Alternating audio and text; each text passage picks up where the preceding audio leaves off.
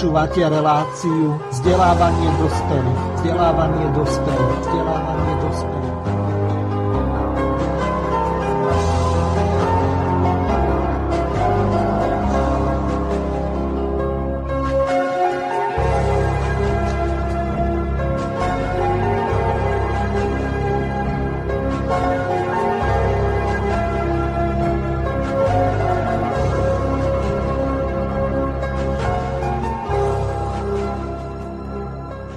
Vážení a milí poslucháči Slobodného vysielača, vítam vás pri počúvaní relácie Politické vzdelávanie dospelých. V tejto relácii sa budeme venovať celkom zaujímavej jednej téme, ktorá sa objaví tak raz za 100 rokov a to je Trianonská zmluva, ktorá bola prijatá a podpísaná 4. júna 1920. To znamená, vo štvrtok si pripomenieme presne 100 rokov od tohoto veľmi významného významného dátumu, alebo pripomenieme si z té jubileum tejto významnej mierovej zmluvy. V dnešnej relácii mám tu čest privítať našich hostí z Českej republiky a to robíme hlavne z toho dôvodu, aby sme Napriek tomu, že to väčšinou nebýva v našom mainstreame alebo mainstreame zvykom, tak dali možnosť vyjadriť sa obidvom stranám. Z toho dôvodu, že e, slovenská strana bude mať samostatnú reláciu vo štvrtok 4. júna od 16. hodiny e, do 18.30, takže tam sa vystrieda dokonca podľa toho, koľko mám nahlásených až 8 hostí z Matice Slovenskej, rôznych historikov a tak ďalej. Takže e, máte sa na čo tešiť. Ale samozrejme aj na dnešnú reláciu, v ktorej mám tu čest privítať pána doktora Josefa Skálu. Zdravím vás, Josef. Hezký den, Miro, vám, posluchačům i svému kolegovi v jiné části České republiky. Ďakujem. Druhým našim hostom je pán Jan Koros, ktorého tiež zdravím. Dobrý den, děkuji za pozvání. Hneď v úvode býva v našich reláciách zvykom, že našim hostom dáme, ktorí prvýkrát prídu do relácie, možnosť niečo povedať o sebe, ale pred reláciou sme sa s pánom doktorom Skálom dohodli, že pár slov by na úvod povedal on, takže mu dozdávam slovo. Nech sa páči. Ja si ho beru jenom proto, že Honza by byl příliš skromný a neprozradil by na sebe věci, které mohu říct jenom já. Honza je mladý, můj stranický kolega, je to český komunista, eh, který je vlastně funkčně výš než já. On je místo předsedou okresního výboru strany České Lípě. Já jsem v tuto chvíli znovu privátním marxistou na volné noze, jak říkávám žertem. A Honza je student historie, eh, pracuje na sobě velmi intenzivně, jsem rád, že není levičákem, který mu bije pouze srdce nalevo a neumí mnohdy artikulovat, sformulovat přesvědčivě důvody, proč jim je. To není případ Honzy Korose a mohu posluchačům sdělit i takový zajímavý detail.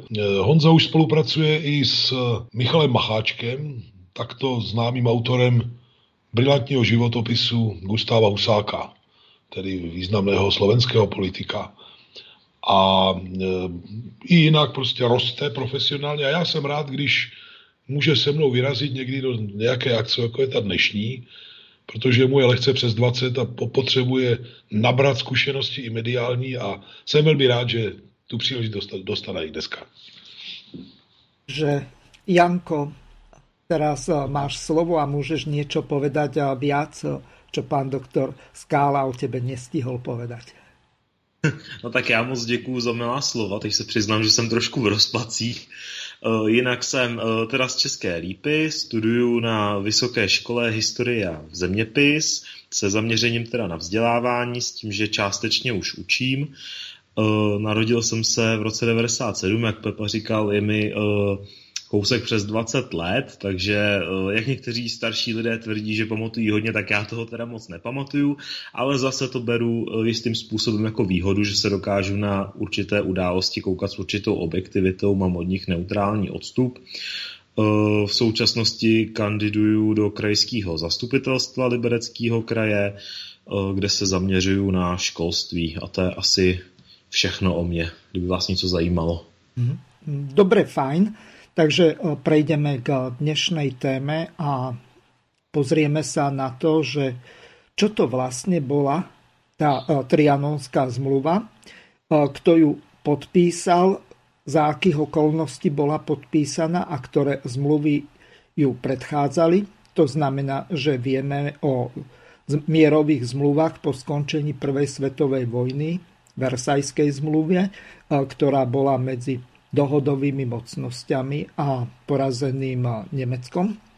Potom vieme o Saint-Germainskej zmluve, ktorá mala bezprostredný dopad na vznik Československa a samozrejme na pričlenenie podkarpatskej Rusy ku Československu. A potom bola táto zmluva tzv. trianonská a tá je veľmi kontroverzná aj dodnes z toho dôvodu, že Maďarsko ako časť Uhorska nosná po tzv. rakúsko-uhorskom vyrovnaní, tak nesie priamu zodpovednosť za prehru Rakúsko-Uhorska spolu s Rakúšanmi v prvej svetovej vojne. Takže e, toľko nejaké také základné informácie a teraz odovzdávam slovo pánovi doktorovi Skálovi, aby našich poslucháčov informoval o tom v rámci tohoto vzdelávania dospelých, aký to malo vlastne dopad na vznik Československej republiky a na usporiadanie ďalších e, vzťahov, najmä medzi Slovenskom a Maďarskom. Samozrejme, e, táto zmluva, ktorá bola podpísaná v Trianone, tak mala nesmierny dopad aj na to, aby ako vlastne budú vyzerať vzťahy medzi Československom a od roku 1919 pristupujúcou podkarpatskou Rusou do Československej republiky. Takže nech sa páči, máte slovo. Děkuji. Já se pokusím to nezneužít, ale přece jenom některá další fakta o kontextu a významu Trianonské smlouvy bych si tu dovolil připomenout. Předně kdo ji podepsal? Ku podivu to byly i Spojené státy a Velká Británie, Francie i Itálie, ale také Rumunsko, tehdejší království Srbska a jak se to jmenovalo to druhé, Chorvatska tuším, a samozřejmě Československá republika. Hranice Maďarska byly vymezeny už dřívějším dokumentem z června roku 19. Smlouva Trianonská měla sice, jak se říká v řadě historických pramenů, deklaratorní charakter, nicméně ona fixovala na dlouhé roky to, co mm, maďarští nacionalisté snášejí velmi těžko. Připomeňme, že Maďarsko přišlo o téměř 72 někdejšího území Uherska a některé údaje říkají každý čtvrtý Maďar, že žil někde v zahraničí, potom některé uvádějí dokonce snad každý třetí. Ne, ne, neverifikoval jsem to nějak z historických pramenů. Maďarsko mělo zaracha, pokud jde o budování vlastní armády, mělo limit 35 tisíc mužů, mělo velká omezení na těžkou vojenskou techniku. Přišlo o významné ekonomické zdroje, tehdy třeba významným zdrojem byly solné doly, ale také doly drahých kovů. Přišlo o 9 desetin svých lesů a to samozřejmě pro Maďary byla jaksi značná rána, ale my, to je i Slováci, Češi, musíme samozřejmě dodat, že to byla jisté, jisté odčinění eh, věcí, které byly velmi nespravedlivé vůči nám. Pokud je o Slováky, tak eh, je známo to nepěkné heslo Totnem Ember, Slovák není člověk, kdy kdo chtěl udělat jakous takovou kariéru v úhrách, tak eh, se musel nejenom naučit maďarsky, ale tak nějak se víceméně i prohlásit za Maďara. Eh, takže když vznikla Československá republika, tak třeba lidí nejenom s vysokoškolským diplomem, ale dokonce s maturitou na Slovensku, kteří se hlásili ke slovenské národnosti, bylo skutečně, to byly naprosto zanedbatelné počty a bylo třeba to velmi dohánět. A pro nás, pro oba národy, Čechů, Slováků, to rakousko-uherské vyrovnání, jemuž předcházely i dřívější tlaky maďarské reprezentace nebo uherské reprezentace, samozřejmě znamenalo, že snaha o federalizaci Rakousko, rakouské ještě třetí monarchie a potom rakousko-uherské monarchie byla blokována jakýmsi zvláštním holportem mezi vídeňským dvorem a maďarskou reprezentací. Čili cokoliv si Uhry vymohli více na Vídni, tak se to tak či onak dělo na úkor své bytnosti a eh, řekl bych eh, adekvátního uplatnění vůle Čechů i Slováků ve Vídni při rozhodování o klíčových otázkách monarchie. To všechno pochopitelně mělo mm, ale i bumerangový efekt.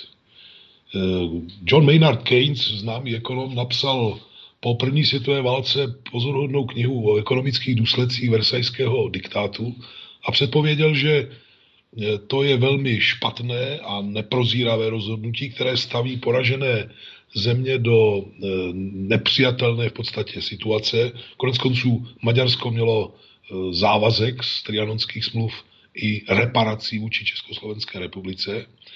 A pak to skončilo výjimečím, když eh, se nad Evropou eh, jak si objevila mračna fašismu, tak eh, Maďarsku, Maďarsku jak si regent Mikloš Horty a celý ten režim byl v podstatě totalitní, přimknul se k Hitlerovi, účastnil se všech špatností, počínaje Mnichovem, vídeňskou arbitráží se zmocnil dokonce v nemalé části Slovenska, tou první vídeňskou arbitráží a táhnul jaksi do války na straně fašismu.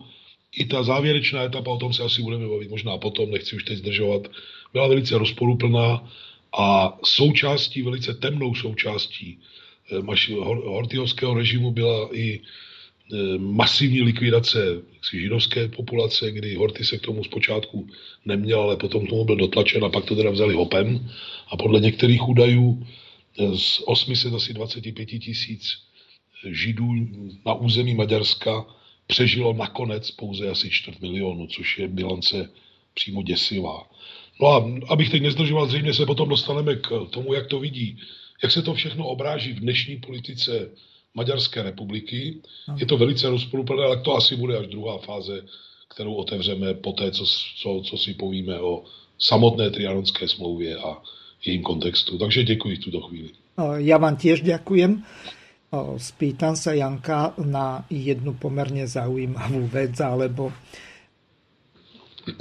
skôr to budem štilizovať takým spôsobom, aby som Janka nedostal ako študenta do nejakej ťažkej situácie, lebo pred reláciou sme hovorili, že neurobím z tohoto nejakú skúšku, lebo dnes sa desia naši študenti z toho, že musia cez internet skladať skúšky kvôli tejto koronakríze.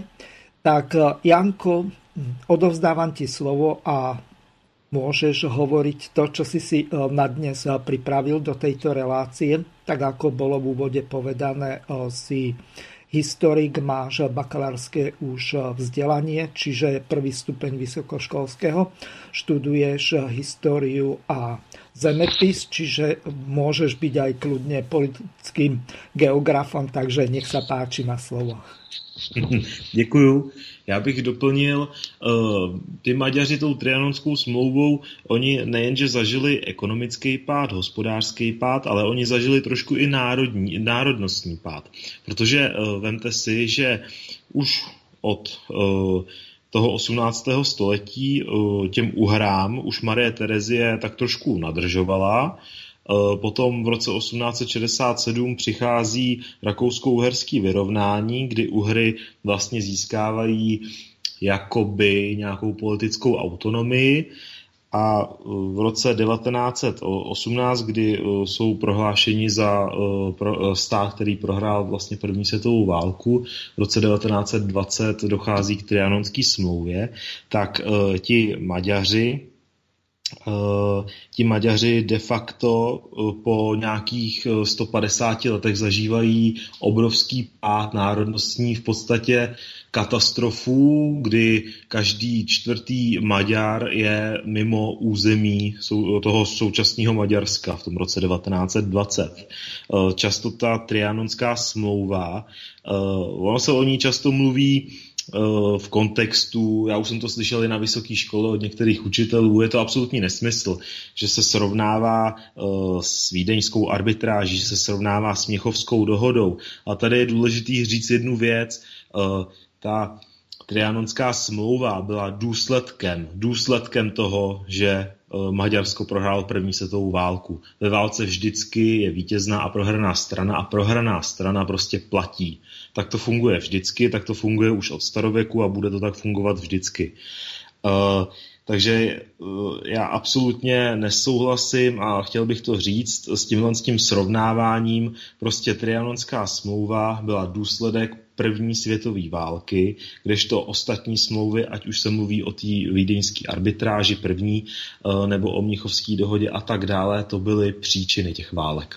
Dobre, eh, skúsme sa posunúť trošku ďalej. Eh, pán doktor Skála, v tom období, to znamená pred medzi skončením prvej svetovej vojny a tým rokom alebo prvou polovicou roku 1920, eh, tak eh, je celkom zaujímavé obdobie zo strany eh, komunistických dejín. Vznikali na našom území, to znamená na území Podkarpatskej Rusy, Slovenska a takisto aj v Maďarsku, tzv. republiky rád. Dobre by bolo našim poslucháčom niečo viac povedať ohľadom tohoto revolučného robotnického hnutia, čo to boli vlastne tie revolučné rady a akým spôsobom to zasiahlo do formovania vznikajúcej komunistickej strany. Určitě. Zkusím to také stručně. Moji maďarští přátelé, komunisté nynější, právě připomínají i jeden aspekt, který nebývá příliš moc znám. A sice, že Maďarská republika rad se chopila moci mm, velice pokojnou cestou ve chvíli, kdy v Budapešti moc ležela na ulici a stávající garnitury e, se k ní v podstatě ani neměly. Ano, bylo to v období, kdy e, bylo to mimochodem velice krátce po založení maďarské komunistické strany, v podstatě několik týdnů. A bylo to v období, kdy byla revoluční situace po skončení první světové války eh, v řadě evropských zemí. Eh, někde se to i promítlo do revolučního pohybu, včetně Německa třeba. Stalo se tak i v Maďarsku a přelilo se to i na Slovensko, takže vznikla Maďarská republika rad a kratičce existovala i Slovenská republika rad, vedená shodou okolností Čechem Janouškem. Mm. A eh, ta Maďarská republika rad se musela bránit eh, jaksi, nátlaku zvenčí. Nakonec byla poražena rumunskou armádou, to je zvláštní. Mikloš Horty přijel k hotovému se svojí nově vytvořenou si vládou národní jednoty, nebo jak se to tehdy jmenovalo. Ta zkušenost Maďarské republiky rad je kratičká, té slovenské ještě kratší patří ale do našich dějin, my se k tomu stavíme čelem. Tam eh, došlo k celé řadě i jaksi chyb, které se stávají v takovém případě. Došlo k těm chybám i ve vztahu mezi mimochodem Maďarské republiky rad ke slovenské populaci. Ten uražený národní jaksi etos se žel promítl tak trošku negativně nebo nešťastně i v tom vzájemném vztahu. Eh, nakonec, jak říkám, byla Maďarská republika poražena, slovenská také.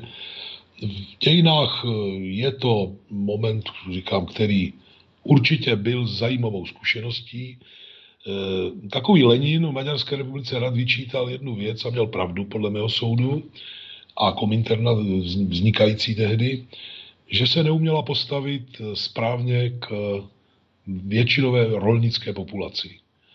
Měla tendenci přeskakovat vývojové fáze a v podstatě jít cestou razantního zespolečenštění tam, kde při známé struktuře vlastnických poměrů v maďarském, na maďarském venkově, ale i na slovenském venkově, to chtělo postup pomalejší, postup, který by se opřel i o maloburžoazní, řekl bych, potenciál odporu vůči velkokapitálu a nikoli takový, který v podstatě řadu malých a středních rolníků od té revoluce do značné míry odpuzoval. Lenina Kominternat ty vzkazy vysílali do, do, do Budapešti, do Maďarské republiky rad, velice naléhavě, nicméně byli vyslyšeni jen z části a to byla jedna z příčin. Mimochodem, není to naše téma dneska, ale když si to srovnáte s tím, jak brilantně tohle dokázali vyřešit v Rusku, kdy také ta země byla většinově obývána rolnickou populací a klíčovým momentem nebo klíčovým požadavkem eh, ve chvíli, kdy ta revoluční situace se vyhrotila a otázka stála, zda Rusko bude moci vystoupit z první světové války a jít svojí cestou, anebo zda v ní zůstane a bude rozsápáno na několik faktických kolonií západních metropolí, tak eh, lidé jako Lenin dokázali mistrně eh, tu taktiku vůči rolnické většině společnosti uplatnit, dokonce přistoupit na pozorovný kompromis s levými esery, pokud je o to, jak se má zespolečenšťovat eh, bych, zemědělská půda a, a, a vůbec postupovat v agrární sféře, což se bohužel Maďarské republice rad nepodařilo. Nicméně byl to hrdinský výkon, eh, klobouk dolů, eh, tam je jeden paradox, dneska to můžu říct si nahlas. Víte, kdo bojoval také v řadách Československé armády chvíli proti, nebo byl v řadách Československé armády chvíli proti Maďarské republice, na to byste neuhádli. Byl to Klement Gottwald, který jako odvedenec první světové války byl ještě v řadách Československé armády a eh, jaksi, epizodicky se podílel také na vytlačování vojsk Maďarské republiky ze slovenského území. Krátce na to z té armády vyšel, odešel, eh, stal se levým sociálním demokratem a pak jedním ze zakladatelů komunistické strany Československa. On, on to nikdy nepopíral a takové bývají někdy prostě zvraty i v osobním životě lidí, eh, které, kteří potom sehráli eh, roli úplně jinou. Já možná si myslím, že stačí na toto téma asi tolik. Eh, pán doktor, viete, že kdo bol na vojne, tak v podstate by mal vedieť, že rozkaz treba splniť a potom sa môžete eventuálne aj stiažovať, ak máte sa kde a za čo a pred kým a ak vôbec niekto sa postaví na vašu stranu. Ale ja eh, som zabudol na jednu pomerne dôležitú vec, hoci už máme 23 minút z relácie od vysielanej. Eh, táto relácia do ktorej sa môžu zapojiť aj naši poslucháči, je kontaktná, takže si pripomenieme tie základné kontakty do relácie a potom ešte to doplním s tým, že môžete volať až po tej 16. hodine 30. minúte z toho dôvodu, aby sme prebrali aspoň túto vzdelávaciu prvú časť. Takže kontakty. Poďme možná, Miro, k... Táto relácia od začiatku je kontaktná. Zapojiť sa môžete v prvej polhodine mailami na známu mailovú adresu studio.bb.juh slobodnyvysielac.sk alebo najlepšie súčasne aj na druhej gmailovej adrese studio.bb.juh zavinačgmail.com Prípadne môžete volať aj na Viber alebo WhatsApp napojený na známe štúdiové číslo 0910 473 440 zo zahraničia s predvoľbou plus 421 910 473 440.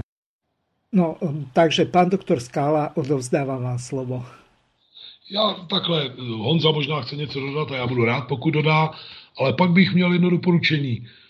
Ty dějiny se nedají vrátit zpátky a asi na tom nevymyslíme, Bůh ví, jaké další významné detaily. Samozřejmě s výjimkou ano. toho období, kdy vládl Mikloš Horty a to všechno se stalo e, záležitostí jisté pomsty, a jak už tady bylo řečeno v Mnichově, vídeňské arbitráži a tak dále. Ale e, otázka Trianonu je dodnes mimořádně živým a neuralgickým, řekl bych, tématem maďarské politiky. A možná eh, by posluchači zasloužili i pár slov na toto téma. No, prvá otázka taká na Janka. Ako je vlastne možné, že Horty bol admirálom a Maďari nemajú more? Keby ti eh, žiaci položili takúto otázku, keď už učíš, čo by si im povedal?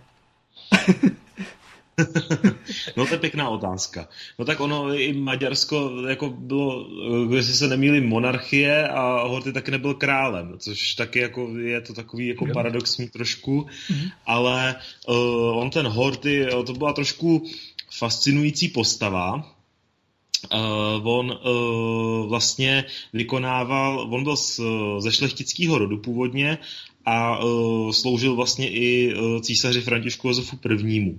A uh, on bojoval, pokud teda mě paměť neklame, uh, vlastně v bitvě uh, u, u Jaderského moře v době první světové války hmm. a tam byl admirálem, jestli teda se nemýlim. Ano.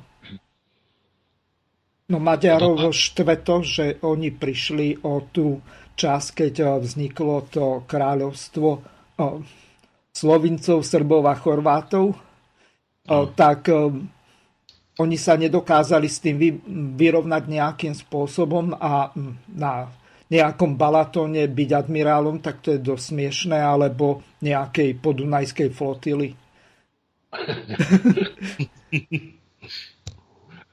A jestli můžu ještě dodat, uh, ona je fascinující, jak jste mluvili o té uh, Maďarské republice Rad, tak uh, já bych tady připomněl uh, postavu vlastně Béla, uh, Béla Kuhn, uh, vlastně vůdce Maďarské národní, uh, Maďarské republiky Rad.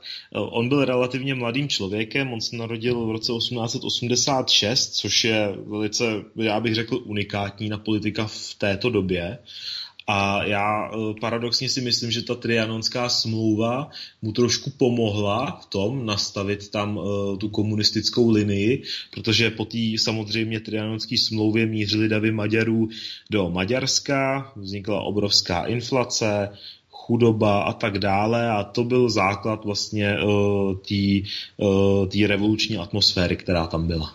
Mm-hmm. Dobre a teraz sa skúsme ešte vrátiť k tomu, aké tie následky e, mali v podstate tie rozhodnutia na základe tej trianonskej zmluvy. My sme o tomto mali e, s pánom magistrom Ivanom Luliakom jednu špeciálnu reláciu, e, kde sme sa celé dve hodiny venovali trianonskej zmluve, takže naši poslucháči si to v rámci vzdelávania dospelých môžu nájsť. No a tam boli v tej trianonskej zmluve nejaké také prílohy, ktoré boli veľmi zásadné. Československá republika na základe týchto príloh tak e, musela pre tie e, dohodové výťazné mocnosti odvádzať e, tzv. povojnové reparácie, to znamená, musela za tú parciálnu časť, ktorá im z Uhorska pripadla, alebo aj z Rakúska, e, České krajiny a Morava, e, tak e, za tieto časti museli zaplatiť. Na rozdiel od Nemecka, ktoré si de facto neplnilo tie záväzky vyplývajúce z tej Versajskej zmluvy, tak Československo zaplatilo tým výťaznom za to, že im umožnili vytvoriť samostatný štát. Samozrejme, nebolo to zadarmo, len za čas Slovenska a podkarpatskej Rusy, podľa toho, ako sa vyjadril napríklad pán Okamura. Ja som to až tak podrobne neprepočítával, hoci vypočítať by sa to úplne ľahko dalo z tých príloh, ktoré boli súčasťou tej trianonskej zmluvy, ale pán Okamura sa vyjadril, že to robilo okolo 5 miliard e, dolárov, čo na tú dobu boli šialené peniaze z toho dôvodu, že e, napríklad Tomáš Baťa uvádza, že také auto e, stálo okolo 25 tisíc československých korún. Keď to prepočítame na doláre, tak to bola smiešná suma. Čiže z tohoto vyplývajú veľmi zásadné veci, že Československo de facto vykúpilo si toto územie, Čiže Maďari na základe tohoto nemajú vôbec žiadne právo na nejaké územné nároky a podľa našich nacionalistov tak v slovenskom znaku sú tri kopce, Tatra, Fatra, Matra Matra ostala na maďarskom území, takže to je celkom zaujímavá vec. No, nech sa páči, ktorý chcete sa zapojiť ako prvý? Tak já možná pokud je o ty územní tahanice, tak to je samozřejmě dlouhá story.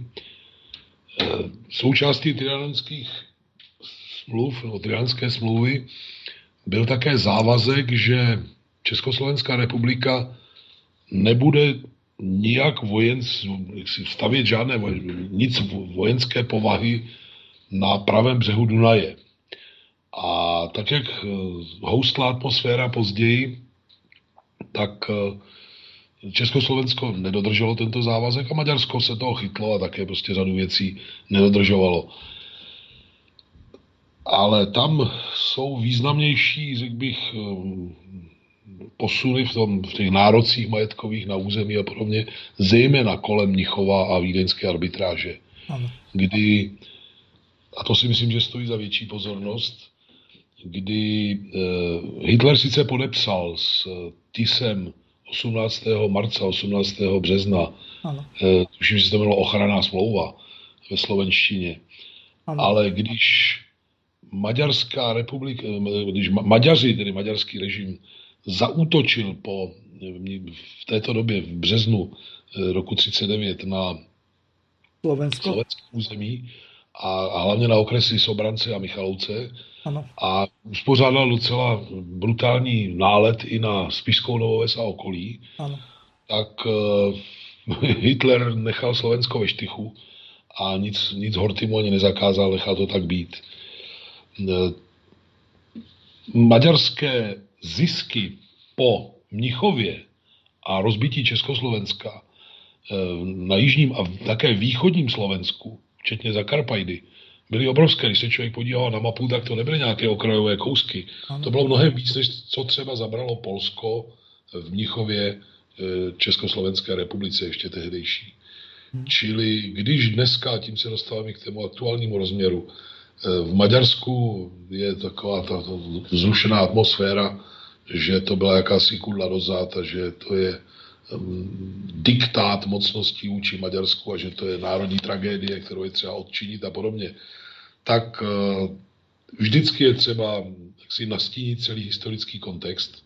Není známo, že by eh, Česk, my Češi nebo vy Slováci, že bychom napadli Maďary nějak, když to v opačném gardu, pochopitelně těch příkladů je k vidění víc. A pokud je o samotný Trianon, tak to bylo rozhodnuto eh, velmocemi, které diktovali vůli na Versajské konferenci, takže vyčítat to Československu, jejím představitelům, ať už českým nebo slovenským, to jest Masarykovi, Benešovi nebo Štefánikovi je nesmysl. Byť z druhé strany, a to je třeba také zdůraznit, eh, česká i slovenská otázka byla, jak řekl jeden velký bouřlivák, eh, nesamozřejmá už v druhé polovině 19. století a dosáhnout vzniku samostatné republiky byl svým způsobem husarský kousek. Takže práce i na Versajské konferenci Edvarda Beneše a podobně ve prospěch vzniku samostatné republiky, při všech výhledách, které k němu jinak máme, tak to byl, to byl výkon veliký a e, nemá cenu ho jakkoliv prostě snižovat. Ma- Maďarům dneska vadí Benešovy dekrety, vadí Trianon, vadí jim spousta jiných věcí a k tomu se asi ještě... Len eh, takto, skúsme sa dostať napríklad eh, k tým Benešovým dekretom, aj keď to s Trianonom pramalo súvisí, ale oh. je tu jedna dosť dôležitá analógia. Ak to vôbec môžem analógiou nazvať v prípade, ak porovnáme otázku eh, napríklad vysídlenia sudeckých alebo karpatských Nemcov, tak to je neporovnateľné s tzv. repatriáciou 70 tisíc ľudí. Eh, Sice eh, tam sa jednalo až o to po druhej svetovej vojne, o to presídlenie, lenže tu je jedna zásadná vec. Maďari nemajú byť prečo nejako urazení alebo domnievať sa, že jednoducho majú na niečo nárok, pretože ak si predstavíme, že slovenskí hokejisti po bravúrnom výkone skončia na 8. mieste, tak si nemôžu ako porazená krajina, ktorá bola len krôčik od vypadnutia do B skupiny, nárokovať na zlaté olympijské alebo svetové medaile na majstrovstvách sveta v hokeji. To je úplne pochopiteľná vec a zas, keď sa na to napríklad pozrieme z hľadiska čo ja viem, takej, aby víťaz berie všetko a porozenému ostávajú oči preplač. Souhlasím, já bych tomu dodal ještě jeden moment, který možná je lépe, když řekne Čech než Slovák. My Češi jsme pod Habsburskou monarchií jaksi neměli žádný med. Nicméně metody, eh, řekl bych to, té nadvlády, eh, i germanizačního tlaku a podobně, byly přeci jen méně brutální mnohdy, než způsob, jakým eh, uherská reprezentace diktovala svoji vůli slovenské populaci. Dá se uvádět jeden příklad. U nás přeci jen vznikla početnější inteligence, nikdo tomu nebránil, jo, že profesor Masaryk byl Čech a byl profesorem Vídeňské a potom Pražské univerzity a tak dále. Eh, vznikla česká podnikatelská jakási vrstva, eh, měla svoje banky docela velké už a, a řadu takových věcí prostě. Jí, ona, bylo to dáno její vnitřní dynamikou, ano, ale bylo to i možné. Jo, vzniklo, já nevím, Národní divadlo, to je prostě veliký projekt. A podobných projektů bychom, Národní muzeum a tak dále. Slovenská svébytnost dostávala od uherské reprezentace podle mého soudu podstatně menší prostor. Podstatně menší. Čili jestliže Maďaři uplatňují cosi retrospektivně, že se jim snad stala nějaká křivda, tak je potřeba, aby se podívali do zrcadla sami historicky. Co všechno se dělo ze strany Uherska vůči slovenské části tehdejšího Uherska. To určitě. Janko, chceš pana doktora Skálu doplnit? No tak pan doktor Skála se doplňuje velice těžko, ale jenom bych řekl, že uh, už v 19. století uh, samozřejmě uh, jako fungovala, uh, do, to, do té poloviny fungovala robota a tak dále, ale už se rozmáhalo trošku to volební právo. Když se kouknete na ty země v 19. století už přeci jenom. A ta situace na Slovensku byla o to dost těžší, že uh, volit nemohl jít člověk, který neuměl maďarsky. To je, to tady absolutně v těch českých zemích nefungovalo. Takže naprosto, naprosto souhlasím, co řekl Josef Skála, to je jako bez zesporu. Lenže zas... si výborně, výborně detel. Vidíš, že máš co doplnit. Já jsem na něj zapomněl, správně. Mhm. Já ještě dodám, že Československo patrilo medzi prvé krajiny, v ktorých bolo zavedené všeobecné volebné právo, vrátanie volebného práva žien. Napríklad tuším dvoch alebo troch kantónov Švajčiarska až v roku 1992 bolo povolené ženám voliť. Od roku 1976 to bolo zavedené. No a čo ja viem, napríklad Spojených štátoch, kde teraz prebiehajú rôzne tie rasové eh, nepokoje z toho dôvodu, že biely policajt eh, tam, eh, neviem, či udusil, alebo ako pri zatýkaní Černocha, takže momentálne je to niekde na pokraji nejakej občianskej vojny alebo minimálne masových protestov. Čiže tu je e, problém asi e, taký, že e, tu u nás tak tu mohli voliť ženy. A takisto nikto nehľadel na to, že Československo bolo multinárodným štátom, veď nakoniec od roku 1929 tak malo krajinské usporiadanie, to znamená, že bola krajina Česká, Moravsko-Slieska, Slovenska a krajina Podkarpatská Rus, čiže v podstate spolkové usporiadanie a toto pretrvalo až do 1.1.1949, čiže ešte takmer rok po víťaznom februári, takže môžete pokračovať. Nech sa páči, pán Skala. Tak pojďme možná, jestli dovolíte, k těm aktuálním souvislostem v Maďarsku. Ano.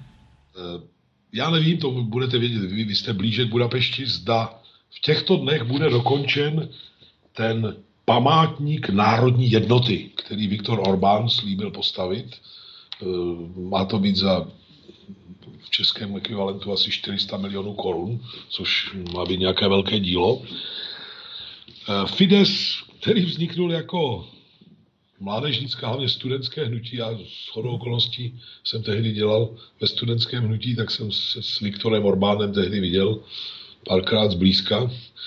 to, byl, to byl velmi energický chlapík, už jako když zakládal ten Fides. tak Fidesz se zpočátku přeci stavěl jako hnutí v podstatě liberální, takové postperestrojkové, které chce zhruba to, co chtěli třeba dizidenti v Polsku a podobně.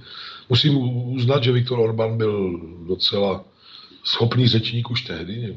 Mm-hmm. Jeho maďarští protivníci to s ním nebývali lehké. No a pak se, pak se dal cestou sásky na tu národní nacionalistickou a tak trošku i šovinistickou kartu. Triano se stal ústředním tématem eh, celé této eh, ságy, kterou oni neustále rozvíjejí, až nakonec eh, vyrostlo Viktoru Orbánovi a Fides jakési opoziční hnutí zprava, ten, nebo strana dokonce Jobbik a ta národní... No, tam majú dokonca tri, lebo Jobbik sa rozpadol tam je ešte strana tzv. naša vlast a ešte je tam, neviem, či je to občianské hnutie, alebo nejaké také polofašistické, alebo ako by som to nazval, s názvom 64 žup. Čiže oni si nárokujú aj na tie župy, ktoré boli na území Slovenska. Napríklad ja tu, kde bývam, tak toto bola Novohradská župa, čiže de facto podľa tých Maďarov, ktorí presadzujú túto šovinistickú politiku a hlavne politiku nejakej tej irredenty, čiže pripojenia minimálne tých žup, ktoré mali presah na Slovensko k Maďarsku, tak toto je zásadný problém. A tak ako som povedal, vo štvrtok, to znamená 4. júna, budeme mať špeciálnu reláciu, kde sa s našimi historikmi budeme venovať tomuto problému, pretože tam vystúpi aj dokonca môj menovec z Rimavskej soboty alebo neviem, z Revúcej, Ivan Hazucha a ten priamo bude očitým svetkom toho, ako nastáva na slovenskom území rozpínavosť Maďarov takým spôsobom, že už pomaličky v školách mávajú maďarskými zástavami, stavajú si pomníky, úplne bežné sú dvojazyčné tabule. Div, že ešte niekde v Lučenci v Meskej nehovorí sa anglicky, slovensky a maďarsky, alebo nejako. Tak ja nevím, kde to vlastně zajde. Hm, rozumím vám. To je zapeklitá a velmi, řekl bych, i explozivní e, záležitost. Maďarská reprezentace jak si zapomíná e, uvést na pravou míru, že dokud do trianonské smlouvy, do, do řekl bych, redukce Uherska na Maďarsko, v tom Uhersku Maďaři představovali eh, kolem 40% populace jenom. Oni byli menšinovým etnikem. Jo, takže když se teď rozčilují, že, že jim nepatří uh, jisté části Slovenska, uh, jisté části Rumunska a, a dalších zemí, víte, které... Sedmohradsko. Mhm. Tak a tak dále. Tak je to samozřejmě trošku komické.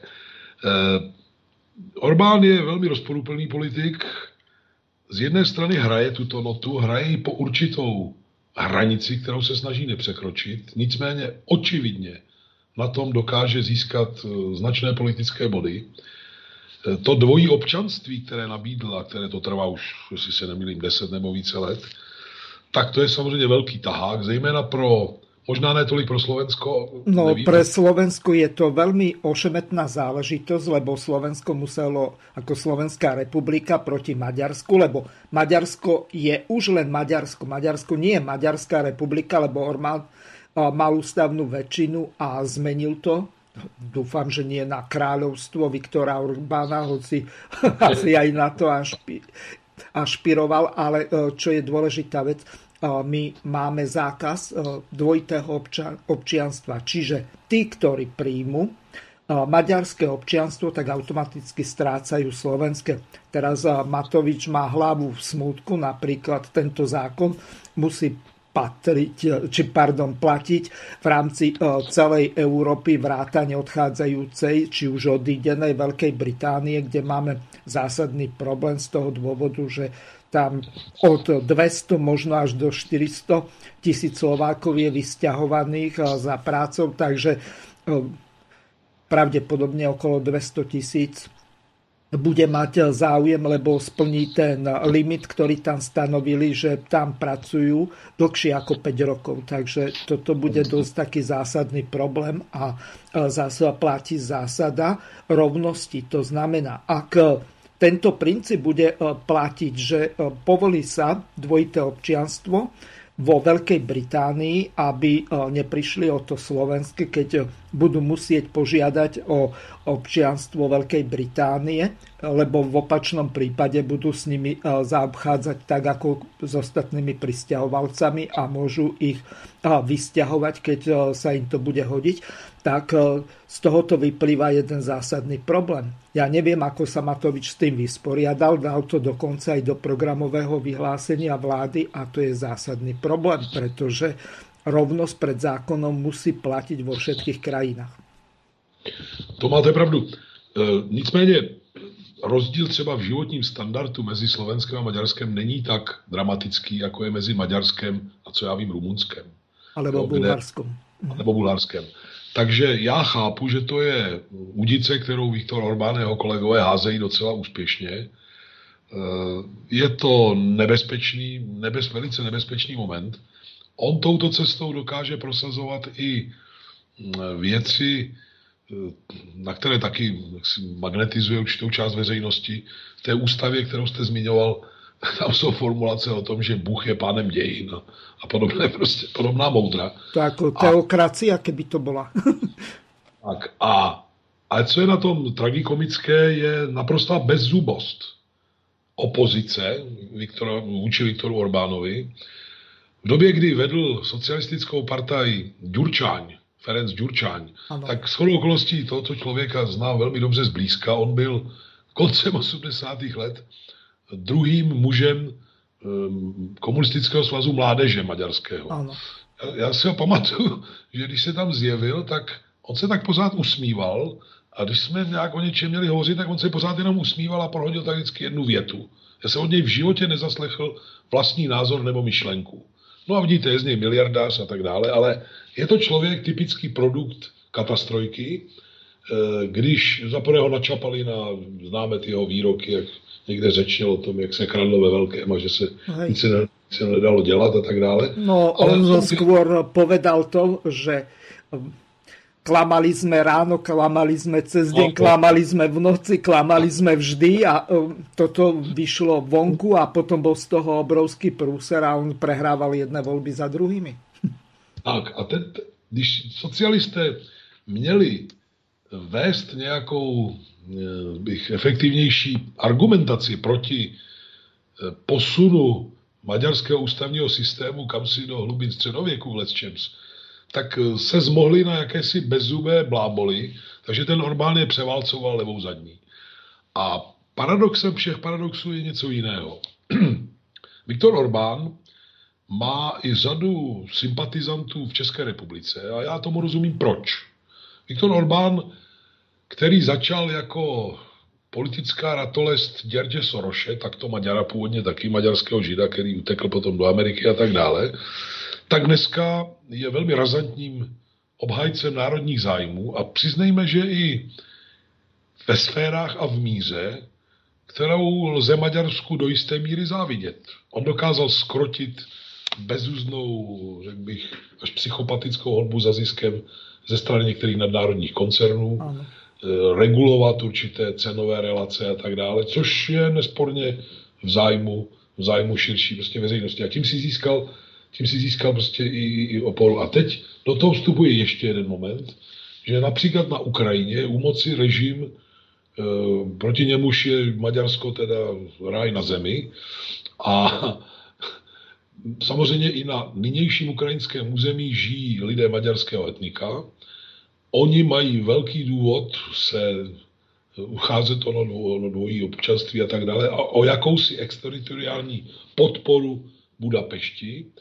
Takže tu vzniká velmi podivné domino a řetězová reakce, ehm, která z jedné strany dává za uši těm, kdo si to zaslouží do jisté míry, ale z druhé strany ehm, může ve finále vést k docela explozivním následkům, které bychom nutně pocítili jak ve Slovenské republice, tak v České republice. Čili tady já bych byl velmi opatrný a ono to souvisí i s těmi nadějemi, že V4 jako e, nás spasí a tak dále. V4 je velice různorodý spolek. E, řekněme, je-li jistá větší blízkost, připustme, mezi politikou České a Slovenské republiky nebo složením teda jejich politických garnitur, byť teda Matovič nyní v čele, si myslím, že zrovna to moc jako nepotvrzuje, či ještě vybočuje víc tak... To eh, bol uh, omyl, alebo skôr anomália, ktorá potvrdzuje pravidlo, lebo to vždy nejaký takýto sa dostane k moci, Zurindu nevnímajú za ďalších. Čiže uh, toto je uh, jeden taký dosť zásadný problém, ale veľmi dobrú tému ste otvorili. Napríklad Viktor Orbán tak rozdáva na anektovanom československom území, to znamená na podkarpatskej Rusy, tam majú okolo 150 tisíc Maďarov z tých 1,2 milióna. E, to znamená, že okolo e, nejakých 50 tisíc tam žije ešte Rumunov, lebo podkarpatská Rus hraničila z časti s Maďarskom a z časti aj e, s Rumunskom, čiže my sme mali ako Československo hranice aj s Rumunskom cez Podkarpatskú Rus, lenže tam je ten zásadný problém, že oni si tam normálne prídu a vydávajú im tam pasy, ktoré sú de facto pasmi Európskej únie, lebo maďarský pás umožňuje v rámci šengenského priestoru cestovať voľne v rámci celého Schengenu. Čiže toto je veľmi silná motivácia preto, aby tí ľudia ktorí sú na tej podkarpatskej Rusi veľmi chudobní a majú aj to maďarské občianstvo, túto možnosť využili a to oni idú ako po údenom. Tomu rozumím, bavili jsme se o tom před chvílí. Ano, tam je velmi neutěšená situace, ekonomická, sociální a Orbán tu velice snadno eh, dokáže bodovat a oceňuje to i část maďarské veřejnosti a podobně. A dalším paradoxem ale toho všeho je, víte co, to, to je velmi zvláštní paradox. Maďarsko stálo za druhé světové války po boku nacistického Německa. Počet maďarských vojáků na východní frontě byl ve sta tisících. E, účastnili se významných bitev e, a když dokonce e, jak si Horty se pokusil dohodnout se Sovětským svazem o nějakém separátním míru a podobně, tak je známá epizoda, kdy byl sesazen, chopili se moci Salašiovci a e, skorceny tedy uzmul syna, někde unesl syna Hortimu a tím pádem ho donutil k tomu, že byl povolnější a, a tu další historii lidé asi znají. A člověk by očekával, že mezi zemí s touto historií bude ve vztahu třeba k Ruské federaci dnešní mnohem dramatičtější vztah, než jaký se dnes hrotí mezi bohužel Českou republikou a Ruskou federací. Ale ono tomu tak není. Viktor Orbán je natolik politicky obratný, že e, nepřipouští vyhrocení těchto vztahů. Uvědomuje si, že je velmi dobré mít jaké také korektní vztahy s Moskvou. Dokonce e, zlobí při jaksi, uvalování různých sankcí na bázi Evropské unie, eh, bude stavět ruskou jadernou elektrárnu, už ji staví. A tam dokonce došlo k epizodě, kterou veřejnost mnohdy ne zcela zaznamenala. Když byl před pár lety Vladimír Putin v Budapešti, tak on jako součást své návštěvy pojal návštěvu Hřbitova, kde jsou pohřbeni sovětští vojáci, kteří padli eh, za maďarských událostí v roce 1956 na podzim v říjnu a v listopadu. Nikdo tomu nebránil v Budapešti.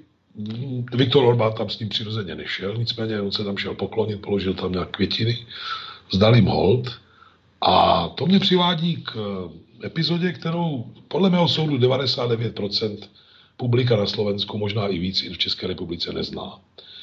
Ty maďarské události jsou dnes líčeny e, velmi tendenčně jednostranně jako rozbřesk demokracie a lidských práv a pravdy a lásky a já nevím čeho všeho proti krutým komunistům. No ono to bylo trošku jinak, hodně jinak. A teď ten klíčový fakt. Maďarské tehdejší vedení, včetně Matyáše Rákošiho, z 34 vrcholných představitelů na těch nejviditelnějších postech bylo 26 občanů židovského etnika. To za prvé. Za druhé, když Adenauer eh, přiletěl do Moskvy v roce 1955 požádat Chruščova, aby mu vydal zbytek německých válečných zajatců, což se také stalo, tak spolu s nimi také byli vráceni do, Maďarska, do Maďarska všichni maďarští váleční zajaci, kteří tam byli také. A kteří to byli? Byli to především ti, kteří válčili i v té závěrečné fázi války, po té, co Horty byl odejít, co se chopili vyslovení fanatici moci v Budapešti a dobývání bitva o Budapešť patřila k nejtěžším bitvám sovětské armády při osvobozování východní Evropy. Tam byl ten odpor mimořádně tvrdý a brutální. A teď dopovím ten příběh. Do Maďarska se vrátilo taky několik set tisíc těchto fašistických jaksi, fanatiků. A oni čekali na možnost pomsty. A to, co se dnes vydává za spouru demokracie proti totalitě, bylo už od samého počátku výraznou měrou odporem těchto fanatiků nejenom proti komunistům, ale i odporem na antisemické bázi. Jím vadilo, že v čele země sedí tolik občanů židovského etnika. A toto je fakt, který dneska nikdo ne, ani neprocedí mezi zuby, protože tím by spochybnil, značně spochybnil celou legendu takzvaného maďarského povstání na podzim roku 1956. A Viktor Orbán, který sice, eh, jak si pochopitelně se nestaví zády k té legendě, ale je pozoruhodné, že toleroval bez jediného slůvka návštěvu Vladimíra Putina na zbytově sovětských vojáků z roku 56. Nikdo to negativně nikdo komentoval. Eh, dnešní legenda o takzvaném maďarském povstání je samozřejmě načančaná girlandami demokracie proti totalitě a tak dále. Reálný příběh je mnohem strukturovanější a já dopovím jeden moment, který podle mého soudu nezná 99, ne víc procent lidí na Slovensku i v České republice. Když v roce 1955 přijel Adenauer do Moskvy a požádal Chruščova o vydání všech německých válečných zajatců, kteří ještě byli v sovětském zajetí a bylo mu vyhověno, tak součástí té celé akce bylo i to, že byli z, ze sovětského zajetí také vráceni domů všichni maďarští váleční zajatci. Kteří to byli? Byli to především, kteří tam byli deset let už konce války. Byli to především ti nejfanatičtější. Ti, kteří pokračovali v boji i poté, co byl Horty odstaven, co nastoupili Salašiovci a například bitva o Budapešť byla jednou z nejbrutálnějších bitev v rámci sovětského osvobozeneckého tažení za hranicemi samotného sovětského svazu. Eh, nejenom německé, ale i tyto maďarské jednoty kladly mimořádně tvrdý odpor. Tak a když se, oni se vrátili do konce tak víceméně roku, nebo do počátku roku 56, do Maďarska. Bylo jich hodně, to nebyly žádné, byla hrstka nějaká. A specifikou tehdejšího maďarského vedení bylo něco, co se dnes také zatlouká. Ze 34 eh, nejviditelnějších tváří tehdejší vládnoucí strany a státu bylo 26 eh, občanů židovského etnika. A tihleti salašiovci, kteří se vrátili po deseti i více letech ze zajetí, byli nabiti touhou po pomstě. A to takzvané maďarské povstání v říjnu a listopadu, počátkem listopadu roku 56, mělo dva motivy, přičemž ten druhý byl mimořádně silný. To nebylo jenom protikomunistické povstání, jehož ozbrojená fronta byla představována především těmito fanatiky. Ale ti samí fanatici byli hnáni také zběsilým antisemickým motivem. A to se dneska nikde nedozvíte. To je prostě velké tajemství, protože kdyby toto zaznělo na hlas, no tak samozřejmě to vrhá na celou tu, na, na, na celou tu událost úplně jaksi jiné světlo. No a Vladimír Putin, jak jsem říkal, byl e, při jedné ze svých návštěv Budapešti navštívil zbytov, kde jsou pohřbeni sovětští vojáci, tam jich také padlo spousta v tom tvrdém střetu v roce 56. Byl se jim poklonit, Pochopitelně, že takové věci se nedějí bez vědomí vedoucích představitelů hostující země. A já tak někdy trpce žertuji na právě s odkazem na, ten, na tuto epizodu pozoruhodnou. Česká republika je zemí, kde nikdo proti, na východní frontě na rozdíl od Maďarska neválčil. My jsme, my jsme byli bohužel teda výrobním zázemím nacistické třetí říše, ale eh, na, na sovětské frontě nebyli jediný voják s výjimkou těch, kdo se dali do SS jako syn Emanuele Moravce a další takové zvrhlé postavy. My u nás by měl být mnohem menší důvod k zhovadilostem na adresu Ruské federace obecně a jmenovitě rudé armády v letech druhé světové války a v boji prostě za naše osvobození. Přesto u nás se tyto věci dějí v podstatně skandálnější a odpudivější podobě, než, nakolik já to tady stačím vnímat, je cokoliv podobného k vidění v Maďarsku. A to je velmi špatná vizitka pro Českou republiku. Janko, chceš eh, pana doktora Skálu doplnit? Jenom jak se mluvilo o tom Viktoru Orbánovi, tak eh, já si paradoxně myslím, že no on je asi jeden z nejpragmatičtějších politiků v Evropě. Eh, myslím si, že je lepší, když vládne Viktor Orbán, který sice na ten Trianon pomyslně útočí, ale eh, je to pořád menší zlo, než ta strana Jokip, ty ultrapravičáci, co tam jsou. Jobik. Jo, pardon. Uh, který uh, paradoxně uh, útočej a ty doopravdy chtějí ty dějiny přepsat a jak jsme svědky teď z přepisování výsledku druhé světové války, tak si myslím, že to Maďarsko by v tomhle tom mělo velký hlas. Takže možná si myslím, že ten Viktor Orbán je doopravdy, doopravdy v celku pragmatický a možná bych řekl i rozumný, byť ne v té míře, ve kterém bychom si asi přáli. Zaujímavé je tu ešte niekoľko takých eh, aspektov, ak eh, sa môžeme eh, napríklad na toho Orbána pozrieť. On nemá absolútne žiaden problém na rozdiel od napríklad slovenských čelných predstaviteľov, či už prezidentov alebo premiérov, napríklad zapojiť sa do spolupráce s Ruskou federáciou.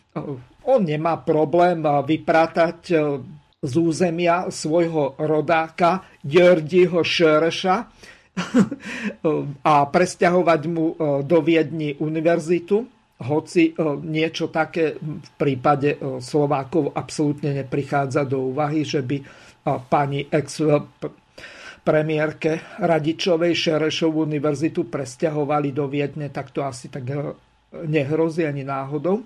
No, čiže Orbán vedie suverénnu politiku, no a z tohoto hľadiska my môžeme sa od neho do určitej miery v tej razantnosti, napríklad voči postoj voči Európskej únii, učiť. Ale otázne je, že do akej miery, kde je vlastne tá hranica, cez ktorú by sme nemali prejsť. Čo si o tom myslíte, pán Skala? Učit je také možné to tak nazvat. Já, si, já bych to formuloval malinko jinak, byť ten smysl není až tak vzdálený.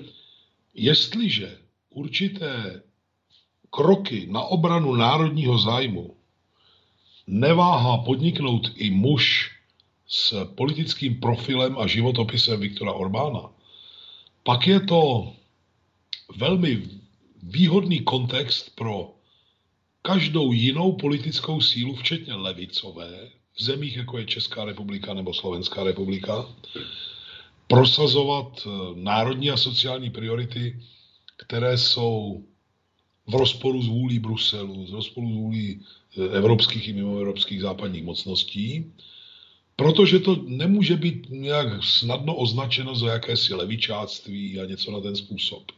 To je pro nás velmi výhodná nahrávka, abych tak řekl, na smeč.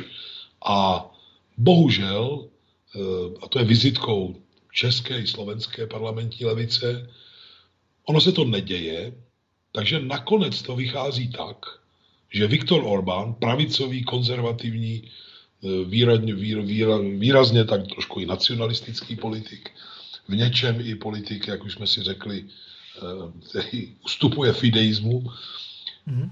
tak se v našem regionu jeví jako důslednější bojovník za práva v obyčejných lidí v porovnání s těmi, kdo by za ně měli bojovat mnohem lépe.